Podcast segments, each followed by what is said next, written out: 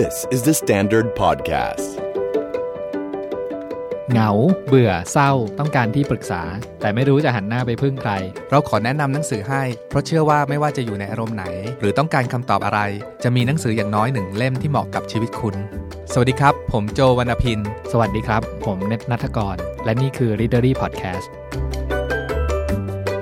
Readery Podcast. Reading is sexy. ไปเที่ยวปักกิ่งมา แล้วก็มีอะไรหลายอย่างที่ประทับใจอยากเอามาเล่าอยากเอามาชวนเพื่อนๆพี่ๆน้องๆคุยกันนะถามเน็ตก่อนเน็ตไปปักกิ่งครั้งนี้เจอไปเห็นไปอะไรมาน่าสนใจบ้าง ผมไปปักกิ่งครั้งที่สองเนอะอืมครั้งแรกที่ไปเนี่ยประมาณ10กว่าปีที่แล้วแล้วตอนนั้นไปทำงานแค่ประมาณ 3-4 วันเลย แต่ว่ารอบเนี้ยคือเราไปในฐานะแบบนักท่องเที่ยว แล้วก็อะโชคดีหน่อยก็คือแบบมีเพื่อนที่พูดที่ภาเป็นษานักจีนได้เนาะอยู่ที่นักนู่นเรียนด้วยปริญญาโทอีกคนหนึ่งอะไรเงี้ยอืมแต่ก็มีช่วงเวลาที่อ่าต้องต้องเผชิญอืมกับภาษาอืมกับแผนภาษาอืมอะไรเงี้ยคือสิบกว่าปีที่ที่ผ่านไปที่มาจีนมาไปปักกิ่งรอบสองเนี่ย รู้สึกว่าเฮ้ยมันมันมันต่างไปเยอะเลยตต่างไปตรงที่หนึ่งเรามีภาพจำของจีนเมื่อ10กว่าปีที่แล้วใช่ป่ะกับ ข่าวสารต่าง ที่เรารู้จักว่าเฮ้ยจีนมีแบรนด์นั้นผุดขึ้นมาใหม่ เป็นเจ้าเทคโนโลยีแบบว่า สร้างนวัตกรรมใหม่อะไรนั้นนี้อีกแล้วอะไรเงี้ยอืมซึ่งวันนี้เราจะคุยเรื่องพวกนี้กันเยอะอืมแต่เอาเฉพาะเรื่องแบบว่าความเปลี่ยนแปลงใหม่ๆอย่างเรื่องตึกที่สร้างขึ้นใหม่อะในหนังสือห่าวห่าว Marketing ซึ่งเดี๋ยววันนี้เราจะแตะแต่พูดถึงนิดหน่อยเนี่ยพูดถึงตั้งแต่บทนำเลยว่า ถ้าใครเคยไปจีนในอดีต อาจจะไม่ต้องถึง 10 ปีด้วยแค่ 3-4 ปีที่แล้วแล้วไปใหม่อีกรอบอะคุณจะแทบจำจีนนั้นไม่ได้เลย เขาบอกว่าเอ่อตึกใหม่ที่ผุดขึ้นเขาพูดว่า ผุดขึ้นเหมือนเพาะถั่วงอกเลยอะอืมมันมันขึ้นแบบเร็วมากทุกอย่างเปลี่ยนแปลงเร็วมาก แต่สิ่งที่สนุกมากๆรอบเนี้ยพี่โจคือโอกาสโอกาสไปปักกิ่งรอบเนี้ยคือเราไปปักกิ่งบุ๊กแฟร์ใช่เนาะแล้วก็อีกอย่างหนึ่งคือ ไปทัวร์ร้านหนังสือใหม่ๆโอ้ยเยอะต็มไปหมดลเป็นเป็นจับหลายสิบเป็นสิบล้านอะแปดเก้าสิบล้าน ก็เลยอะก็เลยเนี่ยคืออ่าแอบเอา annual report ของ Book Fair ของเขามาด้วยว่าในนั้นมีข้อมูลเรื่องการซื้อขายหนังสือ ธุรกิจหนังสือวงการแวดวงการอ่านการพิมพ์เป็นยังไงบ้างอะไรเงี้ยแล้วก็ความเคลื่อนไหวในในแง่ของอาร้านหนังสือแล้วก็ร้านออนไลน์ที่จีนรวมรวมทั้งคนจีนอ่านอะไรกันอยู่อะไรเงี้ยก็เป็นเรื่องที่ตื่นตาตื่นใจมากอะพูดถึงปักกิ่ง Book Fair ก่อนก็ได้ปักกิ่ง Book Fair ครั้งเนี้ยจัดเป็นครั้งที่ 26 แต่ว่าภายในงานมันไม่ได้มีแค่งานเดียวเนาะมันมี3 forum มีอะไรบ้างนะพี่เน็ตมีมี Book Fair แล้วก็มี Book Festival แล้วก็มีโซนที่เรียกว่าดิจิตอลๆ Digital Publishing ดิจิตอลพับลิชชิ่งอืมเป็นฮอลล์ใหญ่มากเลยซึ่งเซอร์ไพรส์ซึ่งใหญ่ทุกอย่างมทุกอย่างใหญ่ ข้อหนึ่งก่อนความรู้สึกเราที่มีต่อจีนในสิ่งแรกเลยอะคือสองคำคือเยอะและใหญ่ปูพื้นก่อน คืองาน Book Fair อ่าปะโดยเฉพาะปักกิ่ง Book Fair เนี่ยไม่ใช่งานอ่าขายหนังสือขายหนังสือแบบเหมือนสัปดาห์หนังสือบ้านเราเนาะมันเป็นงานขายลิขสิทธิ์หนังสืออ่าเพราะฉะนั้นงานแรกมาเลยอะเพราะอ่าบูธที่ไปเปิดอยู่ใน hall เนี้ยมันก็จะเป็นบูธของสำนักพิมพ์ใหญ่ ๆ ที่มีหนังสือหัวนั้นหัวนี้งานออกใหม่อะไรเงี้ยแล้วก็สิ่งที่ผู้คนซื้อขายกันในนั้นอะไม่ได้ขายตัวเล่มหนังสือ แต่ว่ามันก็จะเป็นสำนักพิมพ์ต่างประเทศเนี่ยเข้ามา shop หนังสือออกใหม่มีเวใครออกใหม่บ้างเวลาพูดซื้อขายลิขสิทธิ์กันในนั้นพูดพูดว่าการขายหรือการ trading ตรงนี้คือทั้งถามว่าใครขายใคร ก็คือต้องนึกก่อนนะว่าสภาพหนังสือภาษาอังกฤษที่อเมริกาที่อังกฤษตลาดมันก็เต็มเนาะเขาก็มีความอยากจะลุยตลาด แปลฝรั่งมาเป็นเอเชีย แล้วจีนพอเปิดเป็นปักกิ่ง Book Fair เนี่ยมันก็มันก็เป็นพร้อมอะที่แบบแปลเป็นภาษาจีน ทีนี้พอพอพอเกิดเหตุการณ์เนี้ยทางญี่ปุ่นเกาหลีเองก็รู้สึกว่าเออควรทุกคนควรจะมาเปิดบูธที่ปักกิ่ง Book Fair ว่าแบบเหมือนให้ฝรั่งมาซื้อหนังสือจากจีนเกาหลีญี่ปุ่นไปไปแปลเป็นฝรั่งหรือในทางกลับกัน ก็คือขายหนังสือภาษาอังกฤษแปลมาเป็นภาษาจีนภาษาญี่ปุ่นคือจริงๆะไเยมันก็เหมือนอางาน Book Fair ที่แฟรงก์เฟิร์ตนั่นแหละใช่ก็คือเป็นงานอ่าหลักๆ เป็นงานซื้อขายลิขสิทธิ์หนังสือเนาะอืมอืมแต่ว่างานปักกิ่งเนี่ยก็คือทำให้หนังสือในโซนเอเชียเนี่ยรวบรวมงานที่อยู่ในกลุ่มประเทศโซนเนี้ยมาซื้อขายลิขสิทธิ์กันที่งานนี้เป็นหลัก กับอีก hall หนึ่งพี่โจที่เซอร์ไพรส์มากเลยคือ คือไปงานเนี้ย คิดว่าไปจะไปเจอ hall ที่เจองานซื้อขายลิขสิทธิ์อย่างเดียวใช่ป่ะแต่แต่เอาเข้าจริงๆอะทั้งงานอะมันมีอยู่ 3 งาน มีอีก 2 งานที่แบบแฝงตัวอยู่ในนี้ด้วย คืองาน Beijing Book Festival ใช่ป่ะตอนแรกก็สงสัยว่าเฮ้ย Book Festival เนี่ยต้องเป็นแบบอะไรที่แบบผู้คนเยอะๆ เข้ามาขายของมีหนังสือขายเต็มไปหมดเลยอะไรเงี้ยแต่ว่าเท่าที่ไปดูเนาะเป็นเหมือนร้านหนังสือร้นหมานังอสือกร้านกันใช่ใช่ซึ่งดีมากเลยก็คือให้ร้านหนังสือในจีนมาออก หมอกบูธนั่นแหละ แต่ว่าเขาก็ทำบูธกันเก๋ไก่เนาะแล้วก็มีมีการโชว์การแสดง มีการเล่นเปียโน มีการแบบเอ่อทอล์กหนังสือนู่นนี่นั่น ต้องบอกว่ามันเยอะมากๆ ในฮอล์เนี่ยเอ่อเดินเข้าไปเลยสิ่งที่จะเห็นตอนแรกคือ ป้ายพร้อม QR code เพื่อแนะนำร้านหนังสือต่างอืมๆอืมเออคือร้านหนังสือที่มาออกงานในงานน่าจะแบบ 10 20 มากกว่านั้นนะมากกว่าแต่ว่าอืมทุกร้านจะมีป้าย เพราะว่าอยากให้อยากโปรโมทร้านอะว่าจริงๆ ร้านนี้เรามีสาขาอยู่ตรงไหนบ้าง ถ้าคุณไป visit จะเจออะไรบ้างแล้วก็หนังสือหลักๆที่ร้านเนี่ย ขายหนังสือเกี่ยวกับอะไร แล้วถ้าได้ดูละเอียดละเอียดอะ character ของแต่ละร้านน่าสนใจ อย่าง Natural Bookstore ขายหนังสือเกี่ยวกับธรรมชาติทั้งนั้นเลย เช่นเป็นอืมอืมเป็นภาพวาดดอกไม้ ภาพวาดแมลงการปลูกพืช การทำอาหาร healthy เหมือนเป็นร้านที่อะเขา curate หนังสือใช่มาตามธีมหนังสืออีกทีหนึ่งใช่ใช่อือืมมก็จะมีหลายหลายหลายหลายสไตล์อะนะพูดไปก็ไม่มีวันจบกับอีก hall หนึ่งที่พวกเราชอบกันมากคือโซน digital digital publishing เออดิจิตอลครับ publishing ก็คือเรารู้อยู่แล้วว่าอ่า พวกเราแล้วกัน คือนิยายออนไลน์เนี่ยนิยายจีนนี่คือเป็นเบอร์หนึ่งอยู่แล้วเนาะคือคอนเทนต์จีนที่แปลไทยมาอ่านในแพลตฟอร์มนั้นนี้เต็มไปหมดเลยคราวเนี้ยไปที่นู่นน่ะเพื่อไปงานแฟร์เลยที่ชวนเอาคนทำแพลตฟอร์มออนไลน์ทั้งหมดเนี้ยมาออกบูธแต่โชตอนว์ขอที่งกัน ที่พี่เนยบอกว่าเรารู้อยู่แล้วเนี่ยก็ใช่ละเราก็รู้อยู่แล้ว แต่ไอสิ่งที่เรารู้ประมาณหนึ่งส่วนอะหนึ่งเปอร์เซ็นต์หนึ่งเปอร์เซ็นต์นะหนึ่งไม่ใช่หนึ่งเออถึงถึงอืมส่วนหนึ่งเปอร์เซ็นต์อืมพอไปถึงแล้วมันมีอีกเก้าสิบเก้าเปอร์เซ็นต์นึกออกปะอืมนึกอืมนึกถึงความตาแตกของเราออกปะที่แม่ไอ้นั่นก็น่าสนใจไอ้นี่ก็น่าสนใจเฮ้ยไอ้นี่แบบว่าเฮ้ยมันมีสิ่งนี้บนโลกใบนี้ด้วยว่ะมันมีงาน digital content ที่เกี่ยวข้องกับเอ่อ how to จิตวิทยาด้วยว่ะมันมีแบบเอ่อ digital content ที่พูดถึงประวัติศาสตร์ด้วยว่ะพูดง่าย ๆ ว่า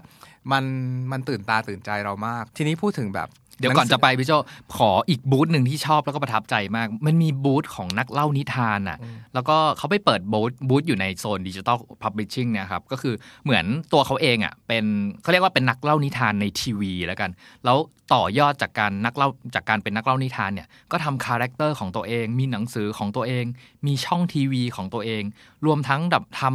ทำแพลตฟอร์มดิจิ t a ลคอนเทนต์ของตัวเอง อันเนี้ยน่าสนใจมากในในมุมของแบบเอ่อ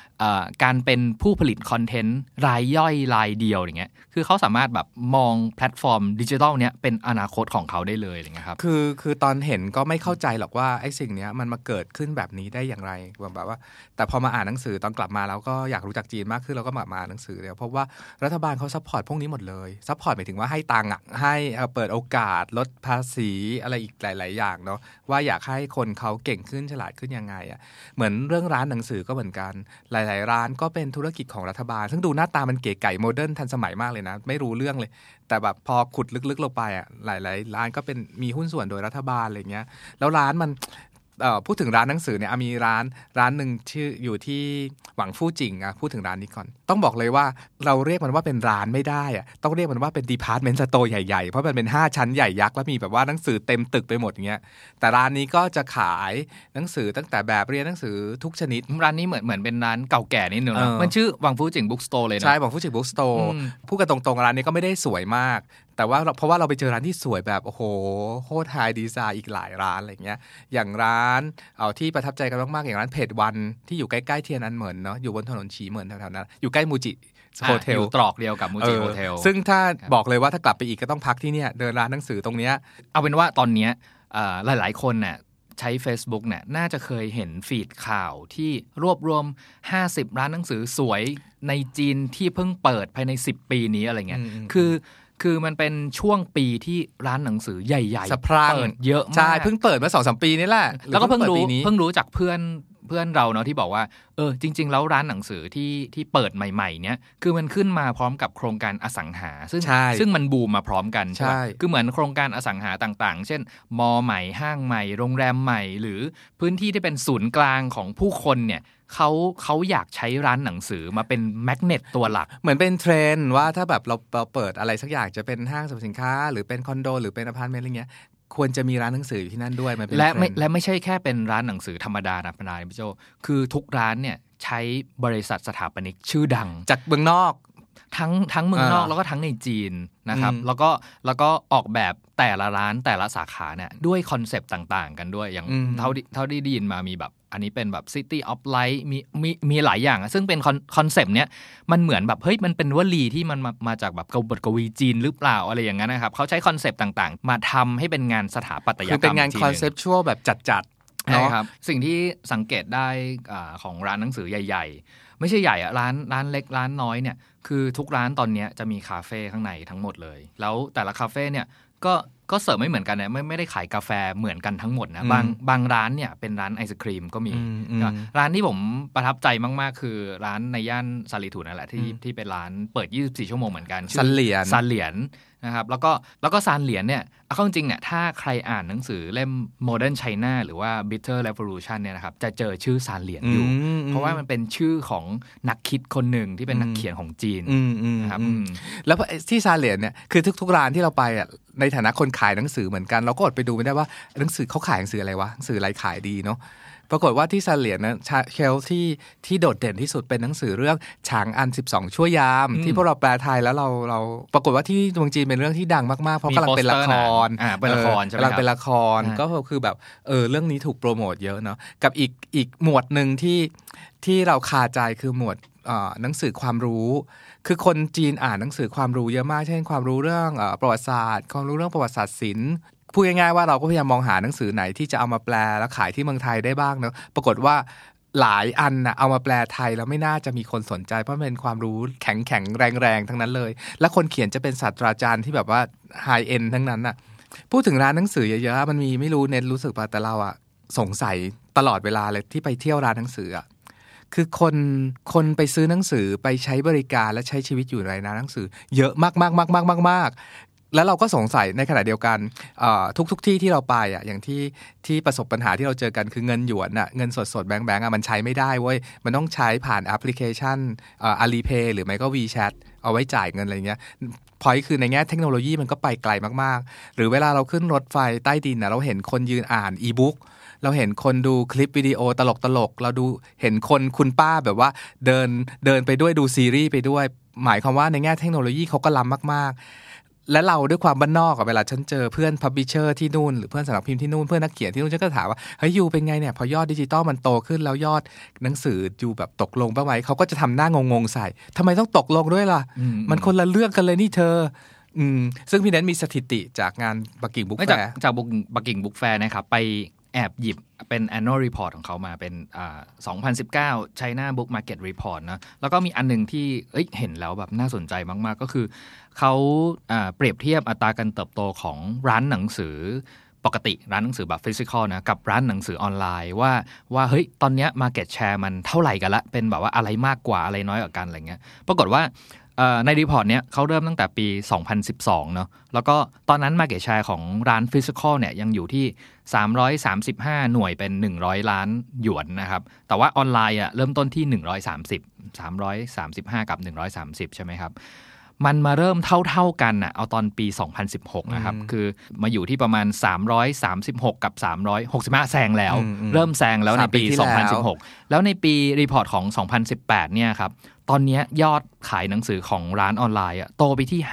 573 หน่วยเป็น 100 ล้านหยวนนะครับในขณะที่อยอดของร้าน Physical Store ก็ยังอยู่ที่ 300 กว่ากว่า 321 คือมีอัตราการเติบโตลดลงนิดหน่อยประมาณ 10 กว่าเปอร์เซ็นต์แต่ว่าร้านหนังสือออนไลน์เนี่ย เติบโตอยู่ที่ 24.19เปอร์เซ็นต์เลยพี่โจคือไอยอดออนไลน์ที่โตขึ้นมากๆเนี่ยฉันไม่สงสัยเลย เพราะว่าเพราะว่าทั้งเดี๋ยวหนังสือที่เราอ่านเนี่ยเราก็จะเล่าให้ฟังแหละรัฐบาล support ทุกสิ่งอย่าง แต่ที่เราสงสัยคือทำไมร้านหนังสือ physical ถึงไม่ลดลงเลย คือตอนที่เราไปนั่งตามร้านกาแฟ คนก็นั่งอ่านหนังสือกันแบบเต็มไปหมดอะก็น่า น่าสงน่าสนใจ คือหลายหลายคนก็บอกว่า มันคนละเรื่องกันเนาะ ระหว่างร้านอาร้านออนไลน์ หรือว่าพวก content digital อะไรอย่างเงี้ย อย่างร้านกาแฟอยากพูดถึงร้านร้านหนึ่งชื่อร้านกาแฟชื่อ Luckin ใครไปมีโอกาสคือร้านเนี้ยเดินเข้าไปสั่งหน้าร้านแบบร้านกาแฟทั่วไปไม่ได้นะ อยู่ต้องสั่งออนไลน์มาจากบ้านหรือสั่งที่อื่นไปก่อนนะแล้วก็แค่ไป pick up อย่างเดียว พูดง่ายๆว่าธุรกรรมออนไลน์ของที่จีนมันรุ่งเรืองมาก ๆ เอาเป็นว่าทริปเนี่ยพี่โจคือเราในฐานะแบบคนต่างชาติที่ไปจีน แล้วไม่มีเงินตราที่เขาใช้กันปัจจุบันเนี่ยอื มมันใช้ชีวิตลำบากมากเออคือเราถือเงินสดไปอะ แล้วก็แลกเงินหยวนไปเนาะ เราคิดว่าแบบเออเออเดี๋ยวก็จ่ายเงินหยวนแล้วก็สารแลกมาแล้วใช่ป่ะปรากฏว่ามันยากมาก ๆ ไม่มีที่ไหนรับเงินสดแล้วอืมเออคือกินน้ำก็ไม่ได้อะพอตู้มันก็ต้องเอาโทรศัพท์ไปแตะ คือแต่ไปแต่ละร้านน่ะต้องอันดับแรกต้องถามก่อนว่ารับการ์ดหรือรับเงินสดไหมเงินสดไหมเพราะหนึ่งคือเราไม่มี เราไม่มี WeChat กับอืม Alipay ฉันเจอเพราะว่าอืมมันจะเป็นต้องผูกบัตรเครดิตของที่ผูกจีธนาคารด้วยของที่ะผูกจีนธนาคารนะอืมเออแล้วแล้วอย่าง Alipay ในเมืองไทยอะไรเงี้ยโหลดแอปไปก็ก็พ่วงแบงก์ไทยไม่ได้อยู่ดีอืมใช่ป่ะแปลว่าอ่าเราถ้าเกิดแบบฐานะในฐานะที่วิสิตประมาณ 10 วัน แล้วไม่ไม่มีธุรกรรมการเงินอยู่ที่นู่น แล้วถือเงินสดอย่างเดียวเนี่ยอืมอืมอันนี้เป็นความยากลำบากอย่างหนึ่งของนักท่องเที่ยวแบบเราที่ใช้เงินสดไม่ได้ คือโลกเขาเปลี่ยนไปมาก ๆเลยอะซึ่งอันเนี้ยประเด็นเนี้ยเรื่องประเด็นเอ่อการใช้ Alipay หรือว่า WeChat จ่ายเงินเนี่ยอยู่ในหนังสือ China 5.0 ที่เราจะพูดถึงด้วยต่อไปอืมมันเอ้ยมันมันมีที่มาที่ไปวันนี้คือวันนี้มัไม่ได้พูดว่าไปเที่ยวปักกิ่งอย่างเอเดีอยวเออไม่ได้มาเล่าว่าพี่โจพี่เนทเที่ยวปักกิ่งเว้ยพูดแต่กำลังที่พูดเนี่ยในหนัจะงสือด้วยให้เห็นภาพว่าเฮ้ยมันเป็นโลกดิจิทัลแบบนี้เนาะมันมันใช้เงินกันแบบนี้เนาะโลกโลกเป็นแบบแบบนี้ล่ะมันมีแบรนด์ฝรั่งทั้งหมด ที่จะจินตนาการได้เห็น แต่คุณเข้าไปซื้อของในนั้นนะมันอาจจะเป็น China Edition หรือจะเป็นแบบการซื้อของออนไลน์ เช่น เมนูสมมติว่าเราไปกินข้าวที่ร้านเนี่ยนึกออกว่าไปถึงปุ๊บต้องเอามือถือแตะ QR code เพื่อจะได้เมนูอาหารมาสั่งอาหาร แล้วเราต้องสั่งในมือถือเรานะ คือไปขอเมนูกระดาษบ้านๆเนี่ยมันไม่มีแล้วนะ และส่วนใหญ่คือจะถ้าถามก็ต้องจ่ายเงินเลย จ่ายเงินก่อนระหว่างกดแอป ก็คือจ่ายเงินไปเลยจ่ายเงินไปเลยทีละเมนูอะไรเงี้ยไม่ใช่ว่าเขาเขางกหรืออะไรแต่ด้วยเทคโนโลยีต่างๆนานาที่เขาเตรียมมาสำหรับการจะเป็น China 2030 ซึ่งเป็นมหาอำนาจของยุค AI เนี่ยเขาเตรียมตัวกันแล้ว แล้วโลกเขาเปลี่ยนไปแล้วพอยที่อยากจะย้ำวันนี้ว่า โลกเขาเปลี่ยนแล้วเราเราตามให้ทันนะอะไรเงี้ยคืออย่างนี้กลับมาเนี่ยคืออ่าถ้าถ้าทำภาษาเพื่อนเราที่อยู่เมืองจีนเนี่ยมันคือเรา เหมือนเจออาการ culture shock นิดนึใช่งอ่าด้วยการด้วยระบบเศรษฐกิจบ้านเรา การใช้ชีวิตบ้านเรา เงินตราเป็นยังไงใช้เดินทางขนส่งเป็นยังไงอะไรเงี้ย พอไปอยู่ที่นู่นเนี่ย มันไปเจอเหมือนเมืองที่เขาเป็นอีกโลกหนึ่งไปละอืมอ่า เขามี banking แบบหนึ่งวิธีการใช้จ่ายเงินแบบหนึ่งวิธีการสั่งอาหารวิธีการซื้อข้าวของ หรือวิธีการเรียกแท็กซี่ บริการขนส่งสาธารณะ ซึ่งซึ่งมันเป็นคนละระบบกับที่ใช้บ้านเรา พูดง่ายๆว่าเขา advance ไปก่อนละประมาณ 10 ปี ก็คืออาผมตั้งเป้าไว้อย่างนี้ พอกลับมาเมืองไทยแล้วเนี่ยคิดว่าอยากรู้เรื่องอะไรของจีนบ้าง แล้วมีหนังสือเล่มไหนบ้างที่ที่น่าจะหาคำตอบต่าง ๆ เหล่านี้ได้ อย่างนี้อย่างผมเอาเอาง่ายๆเลยสารภาพก่อนว่า ผมอะแบบความรู้เรื่องประวัติศาสตร์แบบน้อยมากคือ แล้วก็อีกอย่างหนึ่งอะลำดับไทม์ไลน์ประวัติศาสตร์ของจีนไม่ออกอืมนะครับอืมอ่าอืมเพราะฉะนั้นแบบอันดับแรกคือ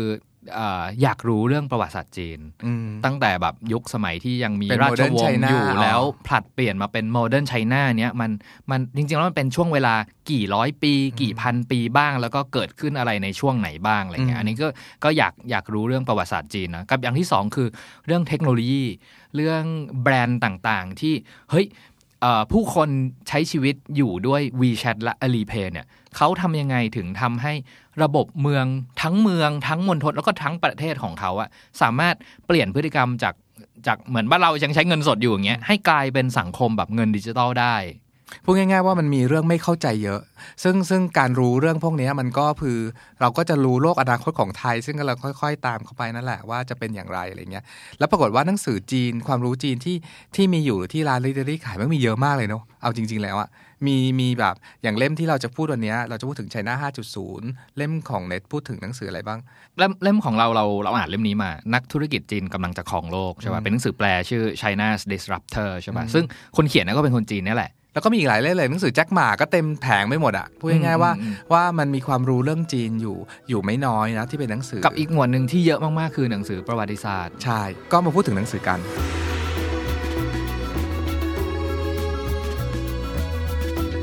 เล่มแรกหรือตลอดเส้นทางการไปเที่ยวจีนรอบเนี้ยแล้วเราลึกถึงอยู่ตลอดเวลาว่ากลับไปจะต้องอ่านให้ได้ คือหนังสือชื่อว่า China 5.0 สีจิ้นผิง เศรษฐกิจยุคใหม่ และแผนการใหญ่ AI อืมมันมันเหมือนแบบการเปลี่ยนแปลงของจีนมันต้องเท้าความนิดนึงก็โจ้มีความรู้เรื่องประวัติศาสตร์จีนค่อนข้างดีเลยแหละผู้ฉันชอบเรื่องจีนอะมาตลอด แต่พูดตรงๆนะ ความรู้จีนที่โจ้รู้นะแม่งคนละเรื่องกับความภาพจีนที่ฉันเห็นตรงหน้าเลยมันมีความไม่เหมือนกันน่ะส่วนใหญ่ความความรู้จีนของเราจะเป็นมาหยุดอยู่ที่ยุคยุคแบบว่าราชวงศ์ชิง แล้วก็เปลี่ยนแปลงมาสู่ระบอบการปกครองแบบก๊กมินตั๋งอะไรแถวๆนั้นใหม่ๆอะแต่จีนในช่วงตั้งแต่ เปลี่ยนประเทศหรือตั้งแต่ยุค80 90 มาถึง 2,000 หรือ 2,000 กว่าๆเนี่ยมันมันคนละภาพกับที่ที่เรารู้เลย เราก็เลยแบบว่าเฮ้ยจีนใหม่มันคืออะไรกันแน่ อยากเข้าใจสิ่งนี้ แล้วปรากฏว่าหนังสือไชน่า5.0 เนี่ยสำหรับใครที่กำลังจะไปจีนนะอ่านก่อนไปเลย มันจะแบบว่ามันจะ ให้คุณเข้าใจสิ่งที่คุณเห็นน่ะว่าไอ้จักรยานที่จอดอยู่ริมทางเนี่ยมันคืออะไรวะไอ้การขึ้นรถแท็กซี่ แล้วต้องใช้ระบบการเรียกแบบนี้มันคืออะไร หนังสือชัยนา5.0 เนี่ยเขียนโดยอาจารย์อาร์มตั้งนิรันด์ซึ่งอาจารย์นิติจุฬาอาจารย์อาจารย์อาร์มเนี่ยจบนิติที่ปักกิ่ง แล้วก็ไปต่อโทที่ฮาร์วาร์ดแล้วก็ต่อเอกที่สแตนฟอร์ดสิ่งแรกที่อาจารย์พยายามจะบอกเราตั้งแต่แรกๆเลยคือว่า 1 ปีของเราไม่เท่ากัน 1 ปีของจีนมัน มันมีการเปลี่ยนแปลงที่เร็วมากๆๆๆๆๆเอ่ออาจารย์เล่าเรื่องนี้เรียกว่าเป็นอุปมาอุปไมยหรือเป็นนิทานที่ที่เราว่ามันมันอธิบายเรื่องนี้ได้ดี คือสมัยก่อนมีขุนนางอยู่คนหนึ่งได้รางวัลจากฮ่องเต้ แล้วฮ่องเต้แบบโอเค เดี๋ยวกูจะให้จะให้ข้าวอยู่นะเมื่อได้รางวัลอะไรอย่างเงี้ยไอ้ขุนนางก็บอกว่างั้นอขอข้าวเริ่มต้นแค่จากหนึ่งเมล็ดเท่านั้น บนกระดานหมากรุก แล้วสุดท้ายขอไปจบที่ขอให้มีข้าวเต็มทุกทุกช่องในกระดานหมากรุก โดยที่ช่องที่ หนึ่งขอแค่หนึ่งเมล็ด ช่องที่สองขอคูณสองของช่องที่หนึ่งช่องที่สามก็คูณสามคูณสองของช่องที่สองไปเรื่อยๆ อย่างเงี้ยฮองเต้บอกโอเคเลย ขอแค่นี้เอง ปรากฏว่าอีขุนนางคนนี้ได้ข้าวไปจบอยู่ที่ 9 ล้านล้านล้านเมล็ด นี่พอยของเรื่องนี้คือการจะพูดถึงความเป็นหัวคนหัวการค้าของคนจีนอะ ว่าเขาบอกเออมันคิดได้เนาะหนังสือ China 5.0 เริ่มต้นพูด อันนี้ก็สนุกดี อังกฤษใช้เวลา 150 ปี ที่จะเพิ่ม GDP เท่าตัวจากตอนแรก 1,300 ดอลลาร์มาเป็น 2,600 ดอลลาร์ใช้เวลา 150 ปีนะ เยอรมันใช้เวลาเพิ่มเท่าตัว GDP เท่าตัวใช้เวลา 65 ปี อเมริกาใช้เวลา 53 ปี ญี่ปุ่นใช้เวลา 33 ปี แต่จีนใช้เวลาแค่ 12 ปี เพิ่มค่า GDP เท่าตัว เทียบกับไทยก็สนุกในปี 1990 ประเทศจีนมีค่า GDP อยู่ที่ 317 ดอลลาร์ ไทยอยู่ที่ 1,508 ดอลลาร์ ปี 2010 จีนมีค่า GDP อยู่ที่ 4,560 ดอลลาร์ ไทยอยู่ที่ 5,111 ดอลลาร์ ซึ่งก็ยังสูงกว่าจีน แต่พอปี 2015 จีนมี GDP พรวดไปเป็น 8,000 ไทยยังอยู่ที่ 5,000 เท่าเดิมเลย แล้วปี 2019 หรือ 2020 ที่กำลังจะมาถึงอะ 2019 เนี่ยเราเพิ่งเช็คมา จีนเนี่ยอยู่ที่ 10,000 ละ ไทยก็อยู่แถวๆ 5,000อะ แล้วจีนกำลังจะทะยานอย่างเงี้ยสูงขึ้นเรื่อยๆ เป็นอะไรที่ power of China หรือมังกรตัวใหม่จะต้องหันมาดู มันก็ต้องหันมาดูกันทั้งโลกแหละว่าทำไมมันมันเก่งอย่างนี้ ในหนังสือเรื่อง5 China 5.0เนี่ยแบ่งเป็น 3 part part แรกเป็นเรื่องการเมือง part ที่ 2 เป็นเรื่องเศรษฐกิจ part ที่ 3 เป็นเรื่องเทคโนโลยี เล่าทีละเรื่อง เรื่องการเมืองเนี่ย เขาพูดถึงการเป็นผู้นำรุ่นที่ 5 ของสีจิ้นผิง คือเวลาพูดว่าผู้นำรุ่นที่ 5 เนี่ย ก็เริ่มจากรุ่นเหมาเจ๋อตุงแหละตั้งแต่ปี 1949 ประเทศจีนเปลี่ยนเป็นสาธารณรัฐประชาชนจีนเนาะจากปี 49 มาจนถึงปีเนี้ยก็อย่างก็คือ 70 ปีอย่างที่บอกแหละ แต่จีนเขาทำ roadmap ร้อยปีกันไปแล้ว ไปจนถึงปีนู้นอะ2050 อะไรอย่างเงี้ย2039อะ คือจำเป็นต้องพูดเรื่องการเมืองนิดหน่อยว่าทำไมจีนถึงถึงรุ่งเรือง เพราะมันมีการปฏิวัติปฏิรูปการเมืองมาตลอดเวลา แล้วเราเราว่ารัฐบาลจีนพูดภาษาเราเองเนาะเป็นรัฐบาล marketing บวก Big Data หมายความว่ารัฐบาลจีนเนี่ยโดยเฉพาะยุคสีจิ้นผิงเนี่ยหลังจากปราบคอร์รัปชันนู่นนี่นั่นมากมายแล้วเนี่ยเขาให้ความสำคัญกับการทำ research หรือการทำ marketing research หรือทำทำ big data เนี่ยค่อนข้างมาก และเป็นรัฐบาลที่รู้ status ตัวเองตลอดเวลาจริง ๆ ว่าปัจจุบันเนี้ยประชาชนเขาอะกำลังสนใจเรื่องอะไร เพราะมันเป็นรัฐบาลที่บ้าทำโพลเว้ยแบบว่าอากาศเป็นยังไงอาหารที่กินเป็นยังไงเออพูดถึงเรื่องการควบคุมสื่อก็เหมือนกัน รัฐบาลเนี้ยแทบจะไม่ควบคุมสื่อเลย เพราะรู้แล้วว่าโลกเทคโนโลยีควบคุมสื่อไม่ได้หรือควบคุมได้น้อย แต่เขาใช้วิธีตั้งกองทัพนักโพสต์ขึ้นมาแทนคือแบบว่าพูดง่ายๆว่าคอยโพสต์ชมรัฐบาลเนี่ย อยู่แบบตลอดเวลา คือแบบอย่างปีที่แล้วมีถึง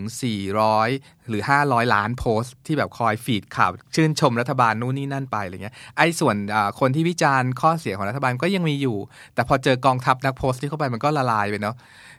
ดังนั้นจึงไม่แปลกใจเลยที่รัฐบาลถึงสนับสนุนให้ให้บริษัทดิจิตอลต่างๆเนี่ยทำ Big Data กันเพราะตัวรัฐบาลเองจะได้รู้เลยว่า ปัจจุบันคนหนึ่งคนเนี่ยใช้เงินวันละกี่หยวน เดินทางด้วยวิธีไหน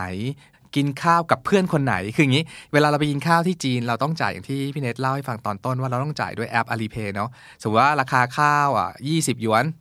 ไปกัน 2 คน พี่เนทจ่ายตังค์ไปก่อน 20 หยวน แล้วโจจะต้องจ่ายตังค์ให้เน็ตแบบว่าเหมือนแบบหุ้นกันเดี๋ยวฉันจ่ายให้เน็ตสิหยวน หมายความว่า Data เนี้ยประเทศชาติรู้เลยว่าคุณชอบไปกินข้าวกับใคร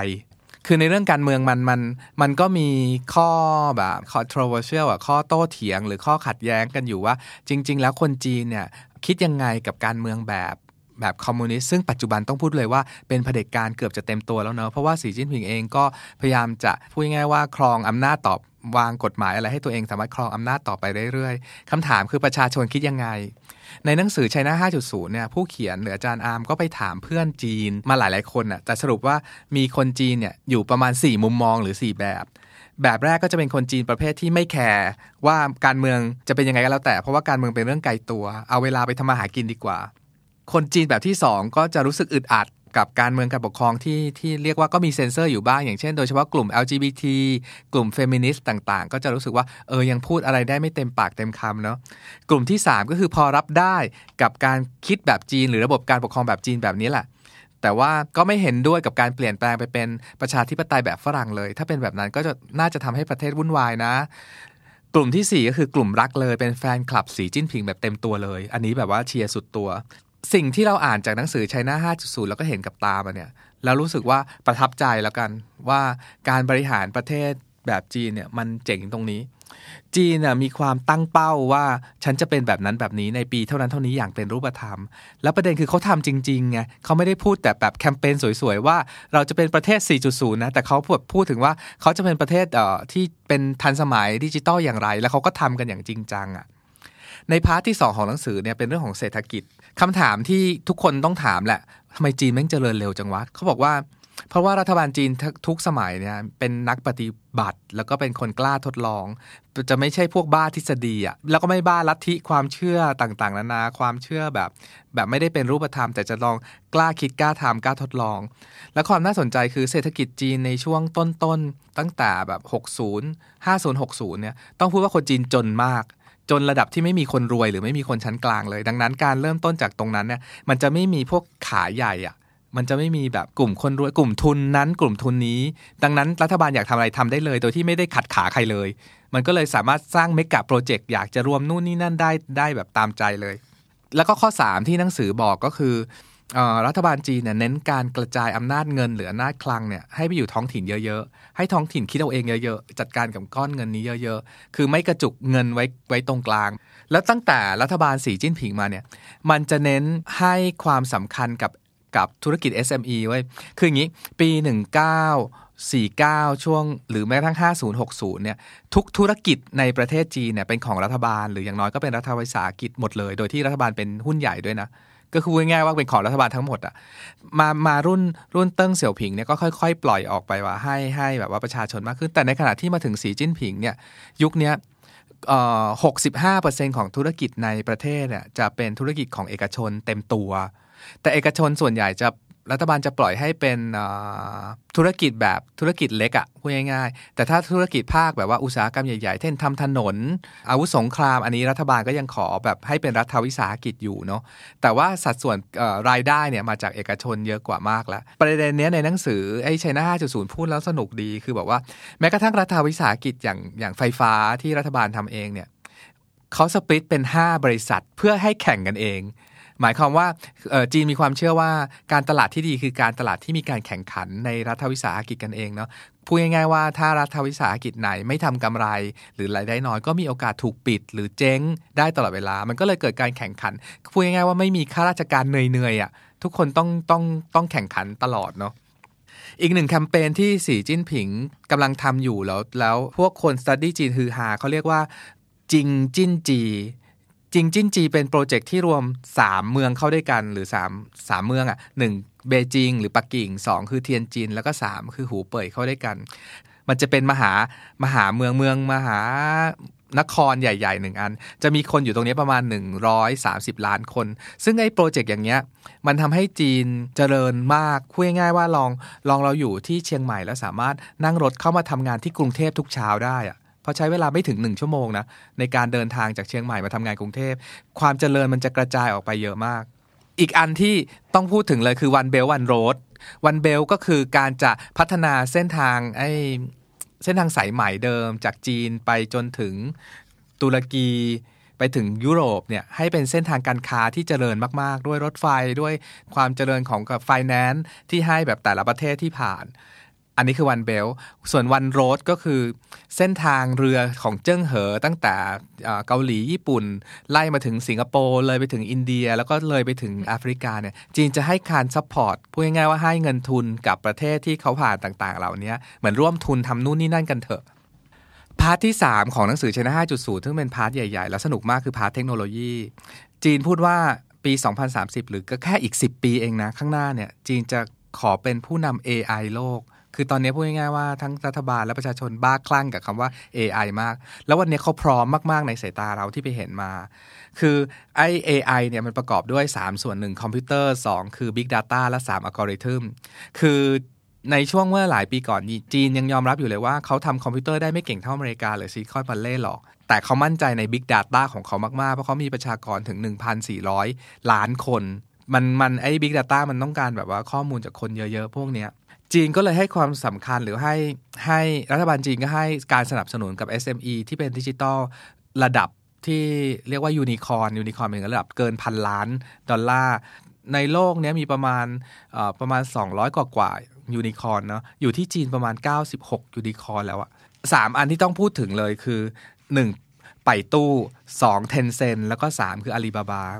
ไป่ตู้เนี่ยหลายคนก็มักจะเปรียบเทียบกับ Google เนาะเพราะว่าเป็น Search Engine แล้วก็มีนู่นนี่นั่นเหมือนกัน แต่ว่าเทคโนโลยี AI ที่ไป่ตู้กำลังทำอยู่คือ Apollo Car หรือหรือ Google Car นั่นเอง จีนกำลังหมกมุ่นกับการให้รถแบบไม่มีคนขับอะมาก ๆ ซึ่งเพื่อว่าภายใน 2-3 ปีเนี้ยเราคงได้เห็นแน่นอนสองคือไปตู้เนี่ยกำลังแบบบ้ากับการคิด OS มาก OS ของไปตู้เนี่ยอย่างให้นึกอย่างเช่นแบบ Internet of Things ต่างๆ เช่น ตู้เย็นอัจฉริยะลำโพงอัจฉริยะที่เราพูดแล้วลำโพงก็สามารถไปสั่งงานต่อนู่นนี่นั่นได้เลย หรือไข่ในตู้เย็นหมด ตู้เย็นสามารถสั่งซื้อไข่ให้เราได้เลยอะไรเงี้ยอ่ามันจะมีสิ่งนี้แน่ๆ ภายใน 2-3 ปีนี่แหละ ส่วนอาลีบาบาเขากำลังภูมิใจกับสิ่งที่เรียกว่าสถาบันตักหมอ ถ้าใครเป็นนิยายเอ่อละครนิยายกำลังภายในก็รู้จักปรมาจารย์ตักหมอได้ดีเนาะผู้ก่อตั้งเส้าหลินนั่นแหละ แต่ว่าตักหมอภาษาอังกฤษมาจากคำว่า Damo D A M O ซึ่งอาลีบาบาเนี่ยกำลังหมกมุ่นกับสถาบันนี้มาก ๆ ในใน product ของอาลีบาบาที่เด่น ๆ เลยก็คือ Alipay ที่เราใช้กันเนี่ย Alipay เนี่ยให้อะไรกับอาลีบาบา Alipay เนี่ยคือให้ข้อมูลออฟไลน์กับอาลีบาบาคืออย่างนี้ ตอนจุดเริ่มต้นเนี่ยอาลีบาบาขายของทางออนไลน์เท่านั้น แต่พอมันเป็นเหมือน wallet หรือว่ากระเป๋าตังค์หรือมือถือเนี่ย เวลาตอนที่เราไปจีนสังเกตเนาะคนจีนมีมือถืออยู่ในมือร้อยเปอร์เซ็นเลยอะเวลาเราไปไหนมาไหนอะ เพราะมันคือกระเป๋าตังค์ไงจะซื้อน้ำกินสักขวดก็ต้องเอาไอ้มือถือเนี่ยแปะไปที่ตู้ จะขึ้นแท็กซี่ก็ต้องเอามือถือเนี่ยจ่ายเงินกันผ่านมือถือ จะสั่งข้าวจะซื้อเสื้อจะดูหนังทุกสิ่งอย่างอะมันอยู่ในมือถือทีนี้ไอ้ข้อมูลแบบออฟไลน์อันเนี้ยซึ่งเป็นมูลค่าสำคัญของอาลีบาบาของแจ็คหม่านี้มาก ๆ คือ มันรู้แม้กระทั่งว่าเราไปกินข้าวกับใครเป็นประจำอะรู้ข้อมูลออฟไลน์เกือบทั้งหมดผ่าน QR code ต่าง ๆ นานา คือในใน Product ของอาลีบาบาเนี่ยในในส่วนของออนไลน์ หรืออีคอมเมิร์ซมีอีกหลายอย่างมีเถาเปาที่ที่เปิด shop ของ C2C ก็คือประชาชนขายของกันเอง หรือ Tmall ซึ่งเป็นของแบรนด์ต่างๆ ของซูเปอร์มาร์เก็ตของเหอมา ซึ่งเป็นซูเปอร์มาร์เก็ตของอาลีบาบาเนี่ยน่าสนใจเพราะว่าเพื่อนเราเดี๋ยวนี้ถ้าจะไม่ได้ออกไปซูเปอร์เลยก็คืออยากจะผัดผักสักจานเนี่ยก็สั่งเหอมาเลย ภายในครึ่งชั่วโมงได้ผัก มาผัดที่บ้านเลย ดังนั้นโอกาสที่คนจะไปซูเปอร์มาร์เก็ตมันก็น้อยลงไปเรื่อยๆ แต่เหอมาเองก็เปิดซูเปอร์มาร์เก็ตแทบจะทุกบล็อกในในเมืองจีนน่ะเพราะนอกจากจะใช้เป็นที่แบบเป็นซูเปอร์มาร์เก็ตแล้ว ยังใช้เป็นที่สต็อกสินค้าหรือจุดขนส่งสินค้าของอาลีบาบาด้วย ของเจ๋งของอาลีบาบาอีกอย่างคือ คือ project New Retail หรือที่เรียกว่า Smile and Pay พูดง่ายๆว่าเราเดินเข้าไปหยิบสินค้า และยิ้มให้กับอะไรสักอันหนึ่งเช่นกล้องกล้องหนึ่งแล้วก็สามารถเดินออกไปได้เลย ก็คือมันดีเทคหน้าที่เรายิ้มเนี่ยแหละ แล้วก็ไปตัดบัตรจากเงินจากธนาคารเราได้เลย ในฝั่ง Tencent จะเน้นไปที่ Tencent เนี่ยออย่างที่เราไปเนี่ยเราไม่ใช้ไม่ได้เลยคือ WeChat WeChat ก็โปรแกรมเอาพูดง่ายๆว่าคล้ายๆ Line อะเนาะแต่ใน WeChat มันก็มีนู่นนี่นั่นมีเหมือน Facebook อยู่ในนั้น มีการใช้เงินแบบ Alipay ก็คือคนละค่ายแหละว่าจะใช้ค่าย Alipay หรือใช้ค่าย WeChat ใน Tencent จุดเด่นของเขาคือเน้นการลงทุนที่ต่างประเทศ ในบทท้ายๆของหนังสือชนะ5.0 พูดถึงเรื่องหนึ่งที่เราว่าสนุกดีคือเรื่องคนเจเนเรชัน 95 คือเขาพูดว่าคนคนทั่วโลกเนี่ยแบ่งเจนกันทุก 10 ปีนะ80 90 แต่ของจีนเนี่ยแบ่งเป็นทุก 5 ปีเพราะความเปลี่ยนแปลงที่เร็วมาก คือมีคนเจน 85 คนเจน 90 คนเจน 95 คนเจน 85 เนี่ยจะยังอยู่ในช่วงแบบคนชอบออมเงิน คนเจน 90 จะเป็นคนที่กล้าใช้เงิน แต่คนที่ Gen 95 เนี่ยจะเป็นคนที่กล้ากู้เงินมาใช้ character ของคนคน Gen 95 ก็คือคนที่เกิดปี 95 แล้วมันก็จะเป็นวัยรุ่นนะ อยู่ในช่วงนี้เนาะมันจะเป็นคนรุ่นที่ไม่กังวลเรื่องการใช้เงินเลยรู้ง่ายๆพูดง่ายๆว่าเป็นลูกคนรวย เกิดมาแบบเป็นจีนแบบรวย เป็นลูกคนเดียวเวอร์ชัน2.0 ก็คือเป็นลูกคนเดียวของพ่อแม่ที่เป็นลูกคนเดียวเหมือนกัน เป็นคนที่ไม่เคยลำบาก แล้วก็จะเป็นคนแบบเหมือนคนไทยเลยอ่อนไหวง่าย แบบ depress ง่าย แต่ประเด็นที่อยากพูดที่สุดคือ คนเจน 95 เป็นคนเจนที่ใช้คอมไม่เป็น เพราะเกิดมาใช้แต่มือถือเลย เวลาเข้าไปทำงานแล้วบริษัทบอกว่าเออให้ใช้คอมจะจะมีความยากลำบาก เพราะฉะนั้นหมายถึงว่าพอยคือทุกอย่างของคนเจน 95 มันอยู่ในมือถือทั้งหมดเลยก็คือไชน่า5.0 ตอนจบเขาก็มีการเปรียบเทียบแล้วจีนใหญ่ขนาดนี้แล้วอเมริกาอยู่ไหนก็มีอีกสักท้ายๆนิดหน่อยว่า แล้วอเมริกาตอนนี้ทำอะไรอยู่ แล้วจีนทำไมแบบจีนจะชนะโลกจริงๆไหมอะไรเงี้ย ก็ยังไม่อยากพูดทั้งหมดแหละลองไปหาหนังสือ China 5.0 ของอาจารย์อาร์มตั้งนิรันดร์อ่านดู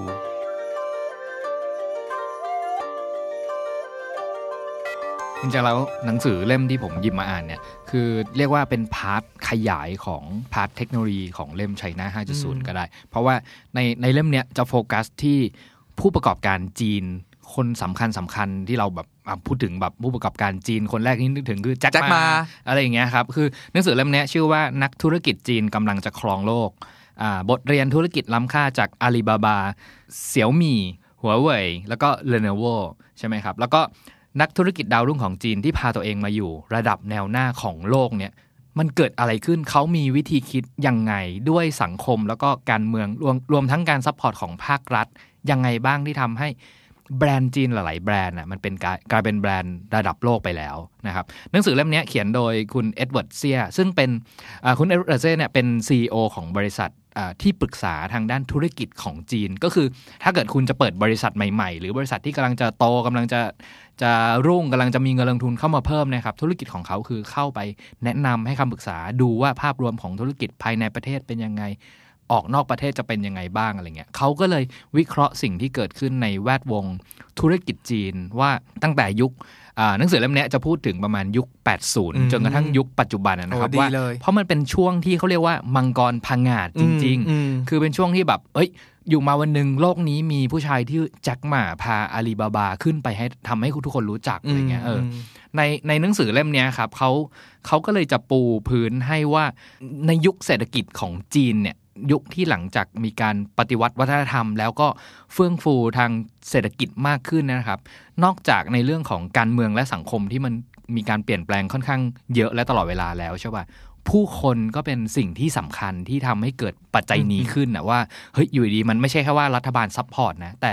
คนจีนเนี่ยแหละ ก็เปลี่ยนด้วย เออเขาไปทำอะไรมาอืมถึงอยู่อยู่มานั่นดิวันหนึ่งเหมือนแบบมีเอออัอัจฉริยะ ทางธุรเต็กิมจไปหมดจีนเต็มไปหมดเออเลย คือ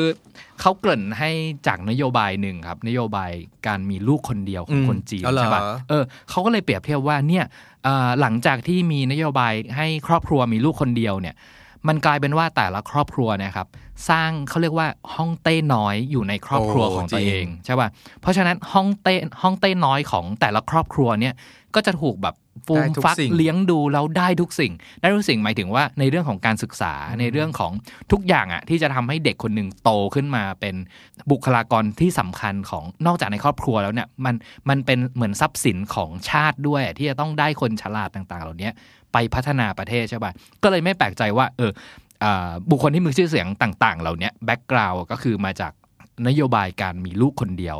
ทำให้พวกเขาเนี่ยครับเป็นกลุ่มคนที่ถูกส่งไปเรียนต่างประเทศอืมเพราะฉะนั้นเนี่ยคนต่างๆ เหล่านี้ไปรู้จากต่างประเทศมาหมดเลย ไปรู้จักอเมริกา ไปรู้จักยุโรป ไปรู้จักเทคโนโลยีต่างๆ รวมทั้งไปอยู่ในสถานะอะสถาบันการศึกษาชื่อดัง ๆ ทั้งนั้นใช่ป่ะ คือคือเรียกง่าย ๆ ว่าในจีนมีอะไรที่เรารู้สึกว่าแบบมันเป็นขุมความรู้แล้วเนี่ยเขาส่งออกคนลูกหลานของคนยุคเนี้ย ออกไปเก็บเกี่ยวความรู้ต่างประเทศณจุดนี้ขักเสริมพี่เนตตรงที่เราคุยกับน้องที่อยู่เมืองจีนเนาะคือแล้วก็เราอ่านจากไชน่าจุดสูนะวิธีการคือจีนอะมันรวยระดับที่มันสมมติเราอยากรู้อะไรสักเรื่องหนึ่งอะมันจะไปเปิดบริษัทที่อเมริกาอืมและให้ให้คนอเมริกา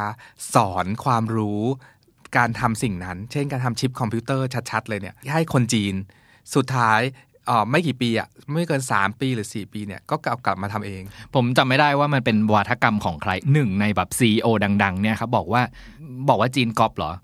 ก๊อปแล้วไง แล้วไงก๊อปแล้วฉันเอามาพัฒนาต่อให้เป็นอย่างทุกวันเนี้ยอ่าเพราะฉะนั้นเริ่มต้นน่ะมันง่ายสุดก็คือการก๊อปอันนี้เขาพูดจริง ๆ อยู่ในหนังสือเล่มนี้นะครับอืมผมจำไม่ได้ว่าชื่ออะไร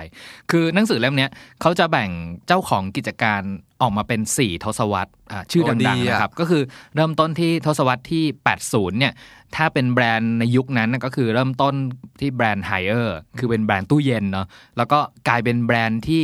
ผมเดาว่าน่าจะขึ้นมาอันดับ 3 หรือ4เออสหรือ3นะครับในในแบรนด์เครื่องใช้ไฟฟ้าของโลกตอนนี้นะครับแบรนด์ในยุคนั้นก็จะมีอ่าหัวเว่ยหัวเว่ยก็คือตั้งแต่ยุค 80 แล้วเพราะว่าหัวเว่ยเนี่ยจะเริ่มต้นจากอุปกรณ์อ่าโทรคมนาคม คือยังไม่ได้เป็นแบบในยุคมือถือเนาะแต่เป็นอุปกรณ์ที่เป็นอ่าเสาสัญญาณอะไรต่างๆ พวกเนี้ยครับ แล้วก็แบรนด์ที่เรารู้จักอีกอันหนึงก็จะเป็น Lenovo Lenovo ก็คือทำคอมพิวเตอร์ส่วนบุคคลใช่ไหมครับ ในยุค 90 เนี่ยก็จะเริ่มมีแบรนด์อื่นๆ เพิ่มเข้ามาอีกในยุคผู้ประกอบการเนี่ยแต่ว่า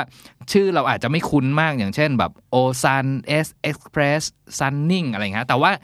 อ่าในยุคต้นทศวรรษที่2ปี 2000 เนี่ยแหละครับ ที่จีนเริ่มพังงาดละเพราะว่าชื่อของ Tencent มาละ ชื่อของ JD.com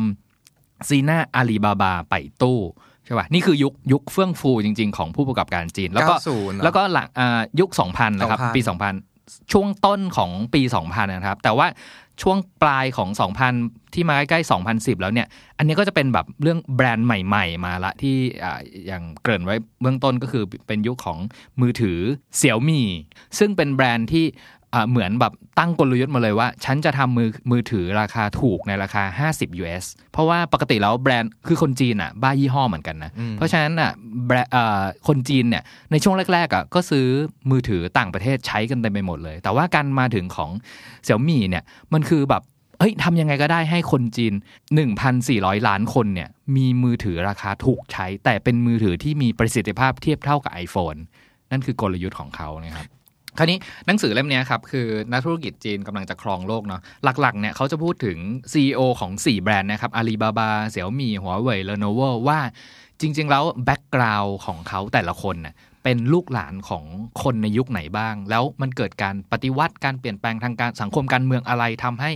ทำให้พวกเขาโตมา และสร้างฐานของเขาเพื่อจะเป็น CEO ได้ใช่ในใช่อนาคต เหมือนที่เราชอบพูดกันมันมันกินอะไรวะถึงเก่งกันได้ขนาดนี้แล้วเร็วขนาดนี้อะอย่างอย่างเขาพูดอ่าเรื่องแรกเราเขาพูดถึงแบบแจ็คหมาอะไรเงี้ยว่าเอ้ยแจ็คแจ็คหมาเนี่ยตอนเริ่มต้นเนี่ยก็ไม่ได้เริ่มต้นที่อาลีบาบานะอะไรเงี้ยแต่ว่าตอนนั้นน่ะแจ็คหมาเริ่มเห็นแล้วว่าแบบเฮ้ยทางฝั่งอเมริกามี Amazon อะไรเงี้ยทางแจ็คหมาตอนก็ไปเรียนที่อเมริกาก็แบบเฮ้ยชวนเพื่อนๆแบบระดมทุนกันทำเว็บอะไรดีอะไรเงี้ยเพราะว่าเทคโนโลยีทางเว็บอินเทอร์เน็ตกำลังมาใช่ป่ะก็เลยเหมือนชวนเพื่อนร่วมหุ้นกันทำเฮ้ยเราน่าจะมีเว็บท่าที่เอาของของจีนออกไปขายทั่วโลกเนาะอะไรเงี้ยปรากฏว่าเว็บนั้นน่ะไม่อยู่ละ แต่มันเป็นที่มาของอาลีบาบาอืมใช่ป่ะซึ่งแบบอาลีบาบาเนี่ยก็คือคิดง่ายๆอะว่าเฮ้ยจีนมีสินค้าเต็มไปหมดเลยเพราะฉะนั้นแบบถ้าเราคอนเน็กผู้ประกอบการที่มีสินค้าอยู่ในมือจีนเนี่ยกับผู้ซื้ออื่นๆ ที่เอาไปขายต่อทั่วโลกอะไรเงี้ยคิดดูแบบว่าเฮ้ย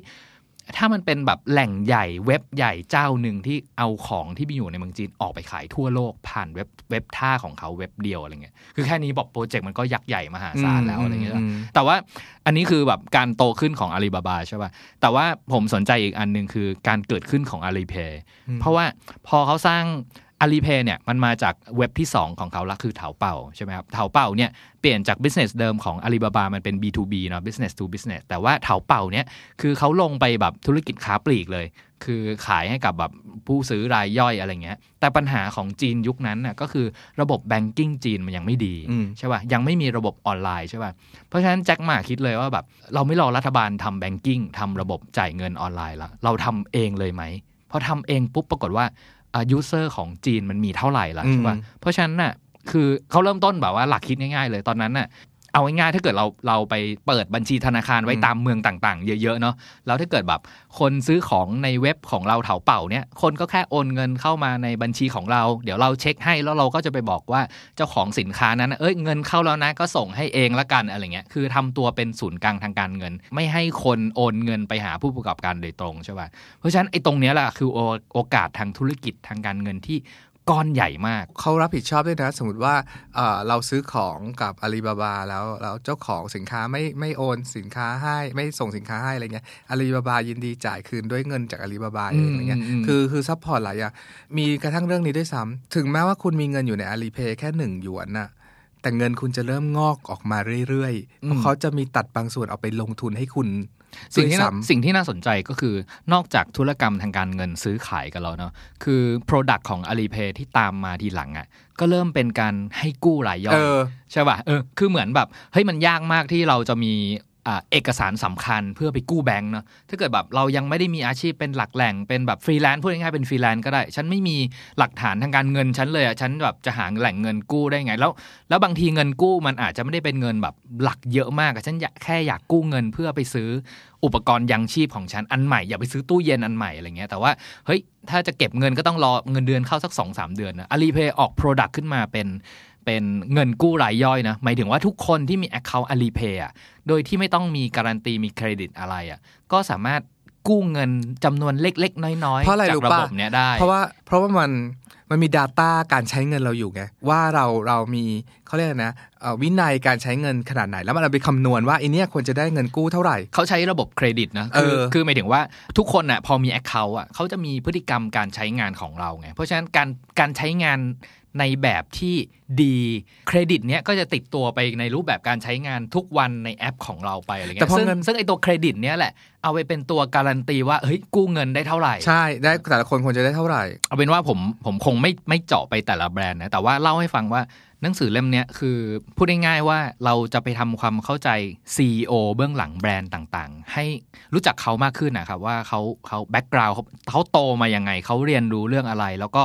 สังคมและวัฒนธรรมรวมทั้งการเมืองของจีนเนี่ยมันเอื้อประโยชน์ให้กับอืมอืมธุรกิจของเขาในการเติบโตภายในประเทศ แล้วก็การ expand ออกไปนอกประเทศได้ยังไงบ้างอะไรเงี้ยแต่ว่าสิ่งที่ ที่พอจะสรุปได้แล้วกันครับพี่โจว่าปัจจัยที่ทำให้เศรษฐกิจจีนมันขยายตัวเร็วเนี่ยจริง ๆ มันมีมีอยู่แค่ 4 ปัจจัยเอง ปัจจัยแรกมันคือขนาดประชากรของจีนอืม1,400 ล้านเนี่ย คือเหมือนคิด Product หรือคิด project คิดเทคโนโลยีอะไรอะ เพื่อให้ประชากรของประเทศตัวเองใช้อะ คือแค่เนี้ยจำนวน user มันก็มหาศาลแล้วฉันเล่าอะเรื่องนี้นะจุดนี้ ไอ้ระบบเทคโนโลยีหรือ QR code อะ มันให้เกิดสิ่งหนึ่ง ซึ่งทั่วโลกมองอยู่คือเขาเรียกว่า sharing economy อืม sharing economy ถ้าเทียบง่ายๆเมืองไทยก็อาจจะหมายถึง grab car สมมติว่าเรามีรถอยู่ แล้วแทนที่เราขับรถไปทำงาน เราก็แชร์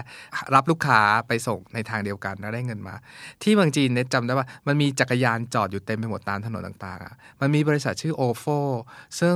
sharing จักรยานสมมติโจ้เป็นเจ้าของจักรยานโจ้เอาจักรยานไปจอดไว้ที่นี่เน็ตผ่านมาเน็ตอยากจะขี่จักรยานเน็ตก็เอาแบบมือถือไปติดๆตรง QR code ก็ได้จักรยานคันเนี้ย ขี่ไปอีกจุด B หนึ่งแล้วก็เอาจักรยานไปคืนอีกที่หนึ่งโดยที่โจ้ก็รู้ด้วยว่าจักรยานโจ้อะไปอยู่ตรงจุดไหนของเมือง ก็คือเหมือนแชร์จักรยานกันอะอันนี้เหนือกว่าพี่โจสิ่งที่เห็นเยอะที่สุดใน sharing economy สายเทคเนี้ยคือการแชร์ power bank เออตอนเนี้ยแชร์ power bank เห็นเลย ไม่ว่าพี่โจจะเข้าร้านอาหารร้านไหนเออสิ่งที่พี่โจจะเห็นคือ ตู้หนึ่งตู้ตู้ที่ power มีสล็อต bank power bank อยู่ประมาณ 10 20 สล็อตอืมแล้วพี่โจก็เอามือถือของตัวเองเนี่ย ยิง QR code ไปแล้วก็ขอเช่า power bank เนี่ย ชั่วโมงหนึ่งเอาไปชาร์จแบตเนาะแล้วก็เดี๋ยวอีกชั่วโมงหนึ่งเอากลับมาคืนคืนประเด็นก็คือเขาแค่แบบเก็บเครดิตไว้ก่อนสมมติร้อยหยวนอะไรเงี้ยคือมันแพงหน่อยเนาะคือจะคนจะได้ไม่ขโมยมัดของจำไปไงเอออมแต่ว่าเนี่ย sharing economy เนี่ย มันทำอะไรได้เยอะมากๆ ในจำนวนประชากรที่เยอะขนาดนั้นใช่ไอ้ sharing economy เนี่ยมันทำให้เกิดสิ่งนี้ เกิดการปฏิวัติวัฒนธรรม กล่าวคือคนจีนยุคใหม่อะจะไม่บ้าสะสมของ เพราะรู้ว่าจะแชร์เมื่อไหร่ก็ได้ แต่จะบ้าสะสมประสบการณ์แทน เช่น จะไม่ซื้อรถเพื่อขับไปทำงาน แต่จะเลือกไปทัวร์ที่ต่างประเทศแทนเป็นต้น ในหนังสือเล่มนี้ครับนักธุรกิจจีนกำลังจะครองโลกเนี่ยมันมีอีกประเด็นหนึ่งที่ประเทศจีนเนี่ยมักจะถูกกล่าวหาหรือดูถูกดูแคลนเสมอว่า คุณน่ะไม่สร้างนวัตกรรม คุณเอาแต่ลอกเลียนแบบพวกเราอะไรเงี้ยคืออย่างเรื่องแชร์จักรยานเงี้ยพี่โจอันนี้คือเป็นเรื่องแบบแฟกต์เลยว่า สิ่งเนี้ยไม่ได้คิดค้นในจีน แต่มันคิดค้นแถบยุโรป ซึ่งแบบผมผมไปในช่วงที่แบบว่าโปรเจกต์เนี้ยกำลังมาพอดีเลย แล้วปรากฏว่าปัจจัยที่ทำให้เศรษฐกิจมันขยายตัวเร็วข้อแรกที่ผมบอกไงว่า ขนาดประชากรของเขาอะมันทำให้ระบบต่างๆ เหล่านี้ที่มันเคยแบบ คิดค้น implement ในที่ต่างๆ แต่จำนวนประชากรไม่เยอะมากพอที่จะทำให้มันกลายเป็นสิ่งที่ทำมูลค่าทางการเงินได้อะพอย้ายมาอยู่ที่จีนนยครับธุรกิจหรือหรือเทคโนโลยีอะไรบางอย่างที่มันดูเป็นเรื่องเล็ก ๆ น้อยๆ กันแบบเนี้ยด้วยขนาดตลาดที่ใหญ่ขนาดนี้มันทำให้กลายเป็นธุรกิจที่มีมูลค่ามหาศาลคำว่ามหาศาลใหญ่ธุรกิจแชร์ร่ม ไอ้แชร์ร่มเนี่ยพันล้านดอลลาร์สหรัฐนะ มูลค่าเขาอะ ปัจจัยอีกข้อหนึ่งข้อที่2นะครับเขาบอกว่ามันคือการ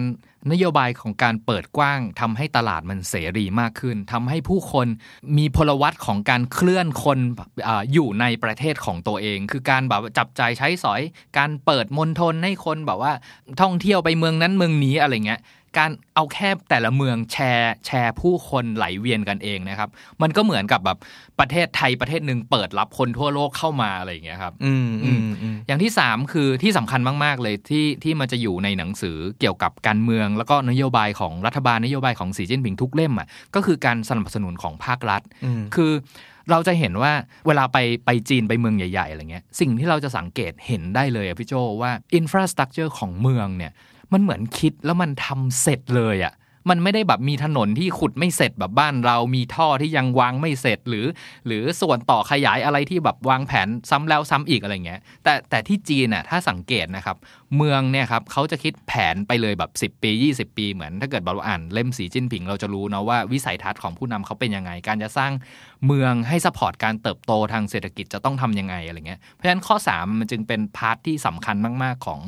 ของการสนับสนุนภาครัฐบาลที่มันทำให้เกิด infrastructure เพื่อให้คุณพร้อมที่จะทำ เอาเทคโนโลยีอะไรก็ได้ เอาระบบเศรษฐกิจอะไรก็ได้มาลง แล้วพร้อมจะโต ข้อสุดท้ายนะครับที่เป็นปัจจัยทำให้เศรษฐกิจจีนขยายตัวเร็วเนี่ยข้อที่ 4 เลยคือเทคโนโลยี คือ อย่างนี้พวกเราอะรู้อยู่แล้วว่า การค้นพบที่ยังใหญ่ 4 อย่างในยุคเก่าของจีนอะคือข้อ 1 กระดาษอืมข้อ 2 คือการพิมพ์อืมข้อ 3 เข็มทิศอืมข้อ 4 ดินปืนเนาะอืมคือนี่คือคนจีนคิดเมื่อคิดแบบ 4,000 ปีที่แล้วใช่แล้ว เพราะฉะนั้นแบบในช่วง 4,000 ปีบอกอีกร้อยกว่าปีเนี่ยคือคิดเหรอว่าจีนจะหยุดคิดแค่แบบ 4 อย่างนี้อะไรเงี้ยอืมแล้วอีกอย่างหนึ่งคือหนังสือเล่มเนี้ยครับมันจะมีพาร์ทหนึ่งบทหนึ่งอะที่ พูดถึงแบบให้ความสำคัญมากๆ คือนโยบายของรัฐบาลในการให้เงินทุนวิจัยในประเทศสุดๆใช่ป่ะเออเพราะฉะนั้นเทคโนโลยีต่างๆเนี่ยคือนอกจากจะส่งคนเข้าไปอ่า เรียนเข้าไปในอยู่ในสถาบันการศึกษาที่สำคัญสำคัญของโลกแล้วเนี่ยงบการวิจัยในประเทศเนี่ยเป็นงบที่สูงมากถ้าเทียบกับ GDP ที่โต เพราะฉะนั้นปัจจัย 4 อย่างเนี้ยครับเขาก็เลยบอกว่า 4 อย่างเนี้ยบวกกันน่ะมันทำให้เกิดอะไรเกิดตลาดผู้บริโภคที่โตอย่างก้าวกระโดดของจีนอย่างที่เราเห็นปัจจุบันนี้ คือหนังสือหนังสือเล่มเนี้ยครับ คือถ้าใครที่ชอบถ้าถ้าใครรู้จักสนใจเรื่องแบรนด์จีนต่างๆ เหล่าเนี้ยที่เฮ้ยมันเกิดความเคลื่อนไหวของแบรนด์จีนตลอดเวลาหรือแม้กระทั่งข่าวปัจจุบันเนี้ยเกิดสงครามการค้าระหว่างจีนสหรัฐอเมริกาต่าง ๆ อะไรเงี้ยคือถ้าได้อ่านเล่มเนี้ยเราจะรู้ background ว่าเฮ้ยมันเกิดอะไรขึ้นกับแบรนด์ที่มันเป็นพื้นฐานของระบบเศรษฐกิจใหญ่ ๆ ของจีนเหล่านี้บ้าง